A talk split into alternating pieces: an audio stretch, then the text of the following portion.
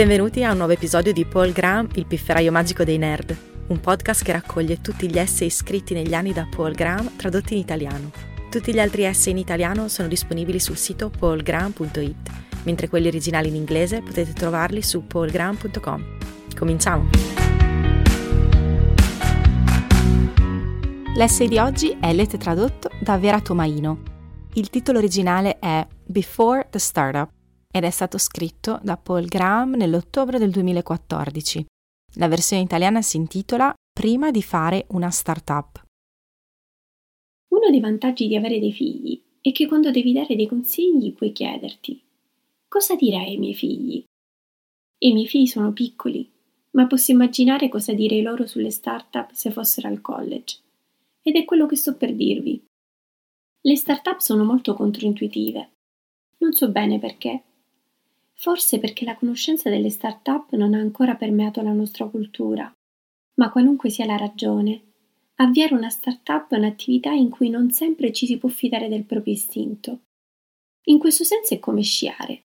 Quando si prova a sciare per la prima volta e si vuole rallentare, l'istinto è quello di piegarsi all'indietro, ma se ti inclini indietro sugli sci, si scivola giù per la collina senza controllo. Quindi parte dell'apprendimento dello sci consiste nell'imparare a sopprimere questo impulso.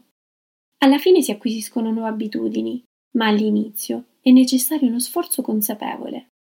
All'inizio c'è un elenco di cose che si cerca di ricordare mentre si inizia la discesa. Le start-up sono innaturali come lo sci, quindi c'è un elenco simile per le start-up. Qui vi darò la prima parte, le cose da ricordare se volete prepararvi ad avviare una start-up controintuitivo. Il primo punto è il fatto che ho già menzionato. Le start-up sono così strane che se vi fidate del vostro istinto farete molti errori. Se non sapete nulla di più di questo, potreste almeno fermarvi prima di commetterli. Quando dirigevo Y Combinator, scherzavo spesso sul fatto che la nostra funzione era quella di dire ai founder cose che loro avrebbero ignorato. È proprio vero. Batch dopo batch i partner di YC avvertono i founder degli errori che stanno per commettere e i founder li ignorano, per poi tornare un anno dopo e dire vorrei che avessimo ascoltato. Perché i founder ignorano i consigli dei soci? E questo è il problema delle idee controintuitive. Contraddicono le vostre intuizioni. Sembrano sbagliate. Quindi, ovviamente, il primo impulso è quello di ignorarle. E in effetti la mia descrizione scherzosa non è solo la maledizione di Y Combinator, ma parte della sua ragion d'essere. Se l'istinto dei founder desse già le risposte giuste, non avrebbero bisogno di noi. Avete solo bisogno di altre persone che vi diano consigli che vi sorprendano. Ecco perché ci sono molti istruttori di sci e pochi istruttori di corsa. Tuttavia, potete fidarvi del vostro istinto sulle persone. E in effetti uno degli errori più comuni dei giovani founder è quello di non farlo abbastanza. Si fanno coinvolgere da persone che sembrano eccezionali, ma sulle quali nutrono qualche dubbio personale. In seguito, quando le cose esplodono, dicono Sapevo che c'era qualcosa di strano in lui, ma l'ho ignorato perché sembrava così eccezionale. Se state pensando di entrare in contatto con qualcuno, come co-founder, dipendente, investitore o acquirente, e avete dei dubbi su di lui, Fidatevi del vostro istinto. Se qualcuno vi sembra viscido, falso o idiota, non ignoratelo. Questo è un caso in cui conviene essere indulgenti con se stessi. Lavorate con persone che vi piacciono davvero e che conoscete da abbastanza tempo per esserne sicuri. Competenza. Il secondo punto controintuitivo è che non è così importante sapere molto sulle start-up il modo per avere successo in una startup non è essere esperti di startup, ma essere esperti dei propri utenti e del problema che si sta risolvendo per loro. Mark Zuckerberg non ha avuto successo perché era un esperto di startup, ha avuto successo nonostante fosse un completo inesperto in materia di startup, perché ha capito molto bene i suoi utenti. Se non sapete nulla, ad esempio, su come raccogliere un angel round, non sentitevi in colpa per questo, queste cose si imparano quando servono e si dimenticano dopo averle fatte. In effetti, Temo che non sia solo inutile imparare nei minimi dettagli i meccanismi delle start-up, ma forse anche pericoloso. Se incontrassi un laureando che sa tutto sui convertible notes, sugli accordi con i dipendenti e, Dio non voglia, sui class FS stock, non penserei ecco qualcuno che è molto più avanti dei suoi coetanei. Mi metterei in allarme, perché un altro degli errori caratteristici dei giovani founder è quello di seguire la procedura di avvio di una startup. Si inventano un'idea che sia plausibile, raccolgono fondi a una buona valutazione, affittano un ufficio elegante, assumono un gruppo di persone. Dall'esterno sembra che questo sia ciò che fanno le start-up, ma il passo successivo all'affitto di un ufficio alla moda e all'assunzione di un gruppo di persone è rendersi gradualmente conto di quanto siano completamente incapaci perché mentre imitano tutte le forme esteriori di una start-up, hanno trascurato l'unica cosa che è effettivamente essenziale, creare qualcosa che la gente vuole. Il gioco. Lo abbiamo visto accadere così spesso che abbiamo inventato un nome per descriverlo. Giocare a fare i grandi. Alla fine ho capito perché succedeva. Il motivo per cui i giovani founder seguono la procedura di avvio di una startup è perché ciò che sono stati addestrati a farlo per tutta la loro vita fino a quel momento. Pensate a quello che dovete fare per entrare all'università, per esempio. Attività extracurriculari, verifica. Anche nei corsi universitari la maggior parte del lavoro è artificiale come fare i giri di pista. Non sto attaccando il sistema educativo, perché è così. Ci sarà sempre una certa dose di falsità nel lavoro che si fa quando si sta imparando qualcosa e se misurate il rendimento, è inevitabile che le persone sfruttino la differenza fino al punto in cui gran parte di ciò che si misura è artefatto dalla falsità. Confesso che l'ho fatto anch'io all'università. Ho scoperto che in molte lezioni potevano esserci solo 20 o 30 idee che avevano la forma giusta per diventare buone domande d'esame. Il mio metodo di studio per gli esami in questi corsi non era, se non incidentalmente, quello di padroneggiare il materiale insegnato in classe, ma di fare un elenco di potenziali domande d'esami e di elaborare le risposte in anticipo. Quando arrivavo all'esame finale, la sensazione principale che provavo era la curiosità di sapere quali delle mie domande sarebbero apparse all'esame. Era come un gioco. Non sorprende che, dopo essere stati addestrati per tutta la vita a giocare a questi giochi, il primo impulso dei giovani founder quando avviano una startup sia quello di cercare di scoprire i trucchi per vincere a questo nuovo gioco. Poiché la raccolta di fondi sembra essere la misura del successo delle start-up, un altro classico errore di persone inesperte, vogliono sempre sapere quali siano i trucchi per convincere gli investitori. Noi diciamo loro che il modo migliore per convincere gli investitori è creare una startup che stia effettivamente andando bene, cioè che cresca rapidamente, e poi semplicemente dirlo agli investitori. Poi vogliono sapere quali sono i trucchi per crescere velocemente. E noi dobbiamo dire loro che il modo migliore per farlo è semplicemente creare qualcosa che la gente vuole.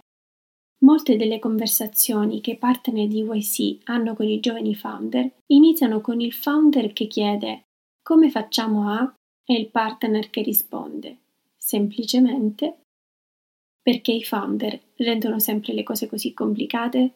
Il motivo, ho capito, e che stanno cercando il trucco. Ecco la terza cosa controintuitiva da ricordare sulle start-up. L'avvio di una start-up è il momento in cui barare il sistema smette di funzionare. Imbrogliare il sistema può continuare a funzionare se andate a lavorare per una grande azienda. A seconda di quanto sia disastrata l'azienda, si può avere successo facendo il lecchino con le persone giuste, dando l'impressione di essere produttivi e così via. Ma questo non funziona con le start-up. Non c'è un capo da ingannare, solo gli utenti. E agli utenti interessa solo che il vostro prodotto faccia ciò che vogliono. Le start-up sono tanto impersonali quanto la fisica. Dovete creare qualcosa che la gente vuole e prosperate solo nella misura in cui ci riuscite. La cosa pericolosa è che fingere funziona in una certa misura con gli investitori se siete molto bravi a dare l'impressione di sapere di cosa state parlando, potete ingannare gli investitori per almeno uno o forse anche due round di finanziamenti. Ma non è nel vostro interesse farlo. L'azienda è destinata al fallimento. Non fate altro che sprecare il vostro tempo mentre scivola verso il fallimento. Quindi smettetela di cercare il trucco. I trucchi esistono anche nelle start-up, come in qualsiasi altro settore, ma sono di un ordine di grandezza inferiore rispetto alla soluzione del problema reale.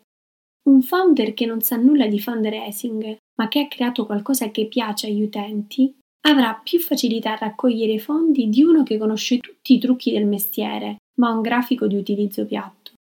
E soprattutto, il founder che ha creato qualcosa che piace agli utenti è quello che avrà successo dopo aver raccolto i fondi. Sebbene in un certo senso sia una brutta notizia, perché ti priva di una delle tue armi più potenti, trovo entusiasmante che imbrogliare il sistema smetta di funzionare quando si avvia una startup. È entusiasmante che esistano persino parti del mondo in cui si vince facendo un buon lavoro. Immaginate quanto sarebbe deprimente il mondo se fosse tutto come la scuola e le grandi aziende, dove o si deve perdere un sacco di tempo a cose inutili o si perde contro persone che lo fanno. Sarei stato felice se all'università mi fossi reso conto che ci sono parti del mondo reale in cui imbrogliare il sistema è meno importante di altre, e alcune in cui non lo è affatto. Ma ci sono, e questa variazione è una delle cose più importanti da considerare quando si pensa al proprio futuro. Come si vince in ogni tipo di lavoro e cosa si vorrebbe vincere lavorando? Tutto consuma. Questo ci porta al quarto punto controintuitivo. Le start-up sono totalizzanti.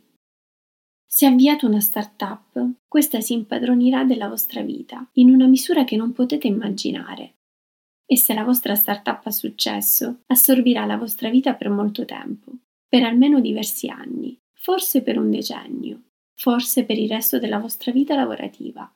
Si tratta quindi di un vero e proprio costo associato alle scelte che si fanno. Larry Page potrebbe sembrare che abbia una vita invidiabile, ma ci sono aspetti che non lo sono. In pratica, a 25 anni ha iniziato a correre più veloce che poteva e da allora non si è mai fermato per riprendere fiato. Ogni giorno nell'impero di Google succedono cose nuove che solo il CEO può affrontare e lui, in quanto CEO, deve affrontarle. Se va in vacanza anche solo per una settimana, si accumula un'intera settimana di problemi e deve sopportare tutto questo senza lamentarsi, in parte perché, in quanto padre dell'azienda, non può mai mostrare paura o debolezza, e in parte perché i miliardari non ottengono nessuna simpatia se parlano di avere una vita difficile. Il che ha lo strano effetto collaterale di nascondere a quasi tutti, tranne che a chi l'ha fatto, la difficoltà di essere un founder di startup di successo. Y Combinator ha finanziato diverse aziende che possono essere definite grandi successi e in ogni singolo caso i founder dicono la stessa cosa. Non diventa mai più facile la natura dei problemi cambia. Ci si preoccupa dei ritardi nei lavori di costruzione del proprio ufficio a Londra, invece che del condizionatore rotto a casa. Ma il volume totale delle preoccupazioni non diminuisce mai, anzi aumenta. Avviare una startup di successo è simile ad avere figli, in quanto è come premere un pulsante che cambia irrevocabilmente la propria vita. E sebbene sia davvero meraviglioso avere dei figli, ci sono molte cose che è più facile fare prima di averli che dopo, molte delle quali vi renderanno un genitore migliore quando avrete dei figli. E dato che si può rimandare il momento di premere il pulsante per un po', la maggior parte delle persone nei paesi ricchi lo fa. Tuttavia, quando si parla di start-up, molte persone sembrano pensare di doverle avviare quando sono ancora all'università. Ma siete impazziti. E cosa pensano le università? Fanno di tutto per garantire che i loro studenti siano ben forniti di contraccettivi. Eppure, stanno creando programmi di imprenditorialità e incubatori di start-up da tutte le parti. Ad essere onesti, le università hanno le mani legate in questo caso. Molti studenti che entrano sono interessati alle start-up. Ci si aspetta che le università, almeno di fatto, li preparino per la loro carriera. Quindi gli studenti che vogliono avviare una start-up sperano che l'università possano insegnare loro qualcosa sulle start-up e se le università siano in grado di farlo o meno, c'è una certa pressione a dichiarare di poterlo fare, per evitare di perdere candidati a favore di altre università che lo fanno. Le università possono insegnare agli studenti le start-up? Sì e no. possono insegnare agli studenti le start-up, ma come ho spiegato prima, non è questo che dovete sapere. Ciò che dovete imparare sono le esigenze dei vostri utenti e non potete farlo finché non avviate davvero l'azienda. Quindi l'avvio di una startup è intrinsecamente qualcosa che si può imparare solo facendola. Ed è impossibile farla all'università, per il motivo che ho appena spiegato.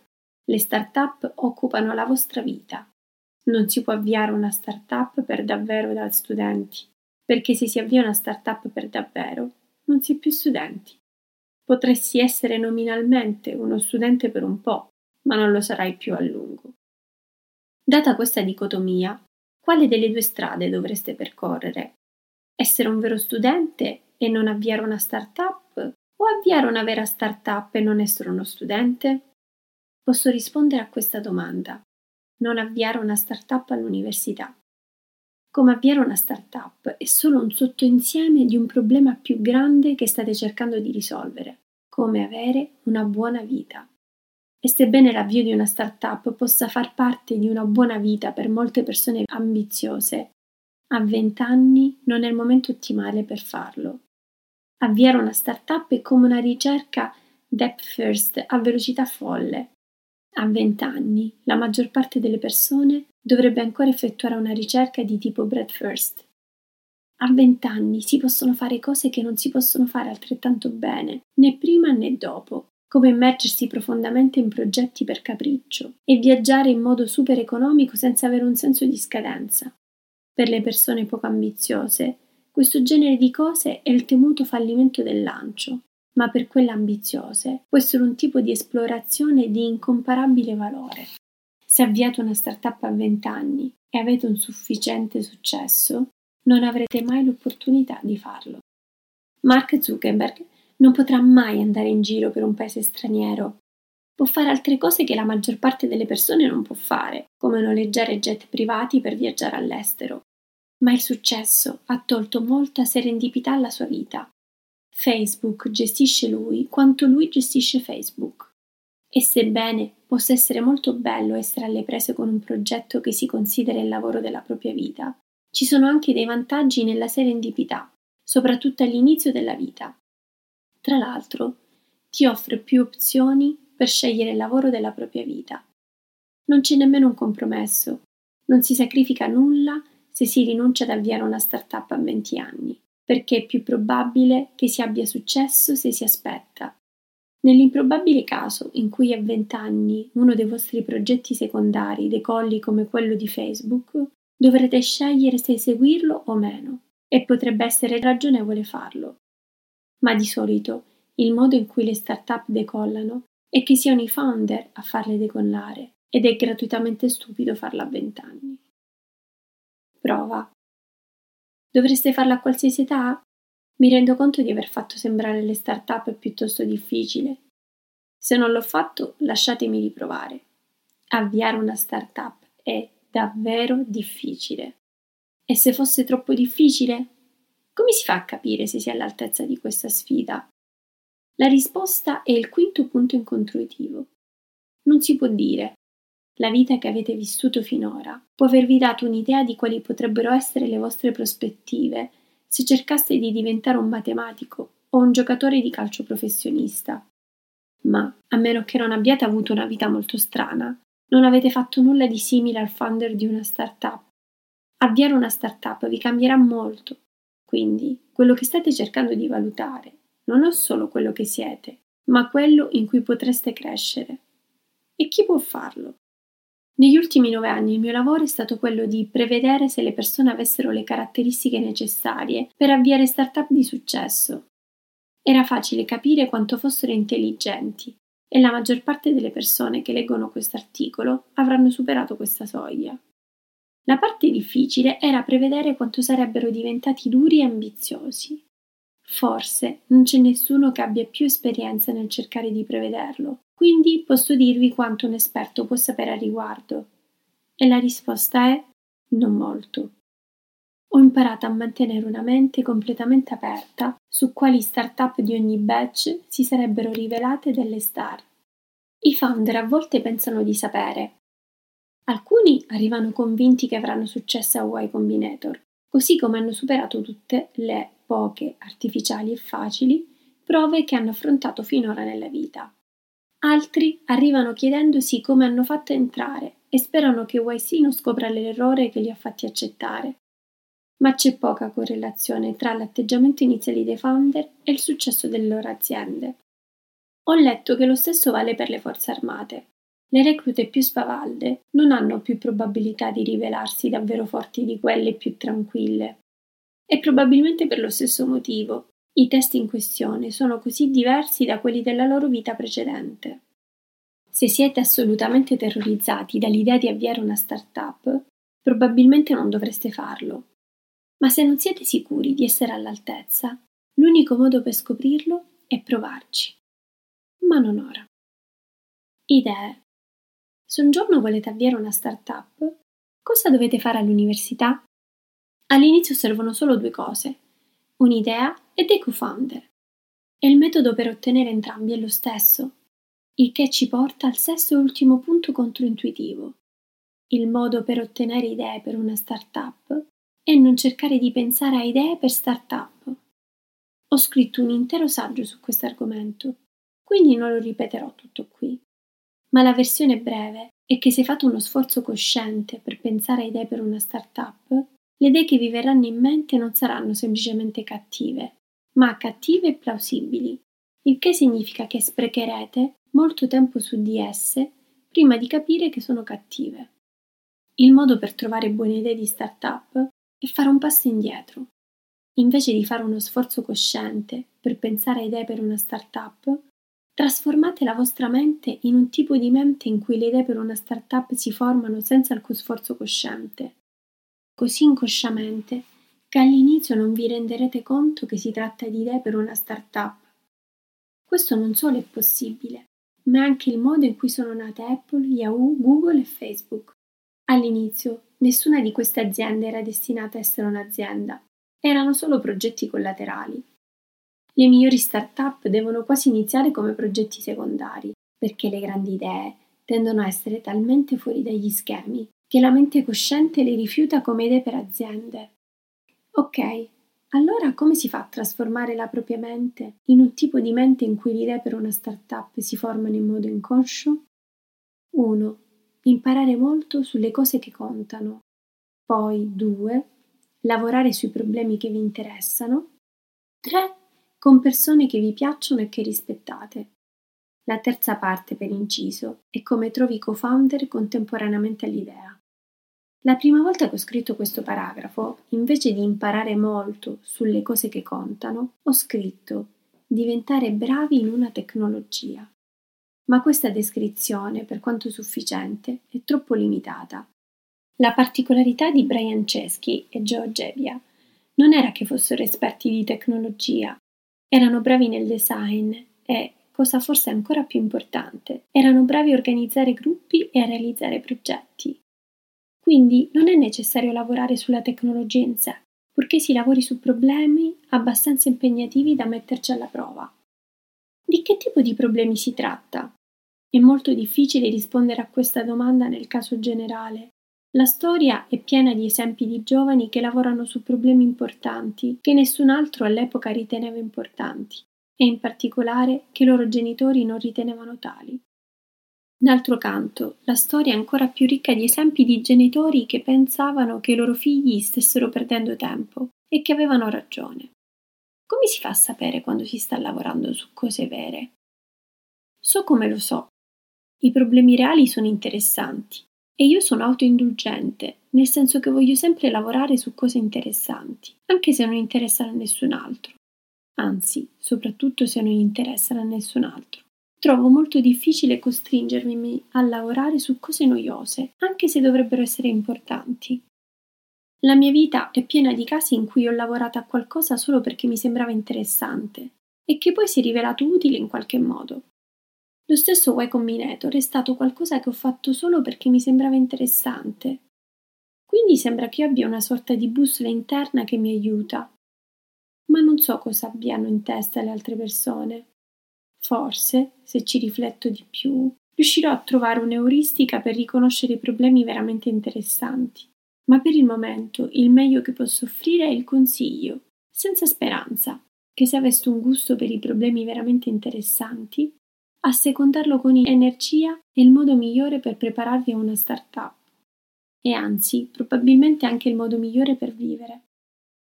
Ma anche se non posso spiegare in generale che cosa si intende per problema interessante, posso parlarvi di un ampio sottoinsieme di essi. Se pensate alla tecnologia come a qualcosa che si diffonde, come una sorta di macchia frattale, ogni punto in movimento sul bordo rappresenta un problema interessante. Quindi, un modo garantito per trasformare la vostra mente in un tipo che ha buone idee per una startup è quello di portarvi all'avanguardia di una tecnologia per farvi, come ha detto Paul Bouquet, vivere nel futuro. Quando raggiungerete questo punto, le idee che agli altri sembreranno incredibilmente preveggenti, a voi sembreranno ovvie. Forse non vi renderete conto che sono idee per una startup, ma saprete che sono qualcosa che dovrebbe esistere. Ad esempio, a metà degli anni 90 ad Harvard, un compagno di corso dei miei amici, Robert e Trevor, scrisse il proprio software per la voce su IP. Non intendeva fare una startup e non ha mai cercato di trasformarla in una. Voleva solo parlare con la sua ragazza a Taiwan senza pagare le chiamate interurbane e dato che era un esperto di rete, gli sembrò ovvio che il modo per farlo fosse trasformare il suono in pacchetti e inviarli tramite internet. Non fece nulla di più con il suo software se non parlare con la sua ragazza, ma questo è esattamente il modo in cui iniziano le migliori start-up. Quindi, stranamente, la cosa migliore da fare all'università se si vuole diventare un founder di startup di successo non è una sorta di nuova versione professionale dell'università incentrata sull'imprenditorialità, è la versione classica dell'università come istruzione fine a se stessa. Se volete avviare una startup dopo l'università, quello che dovete fare all'università è imparare cose potenti.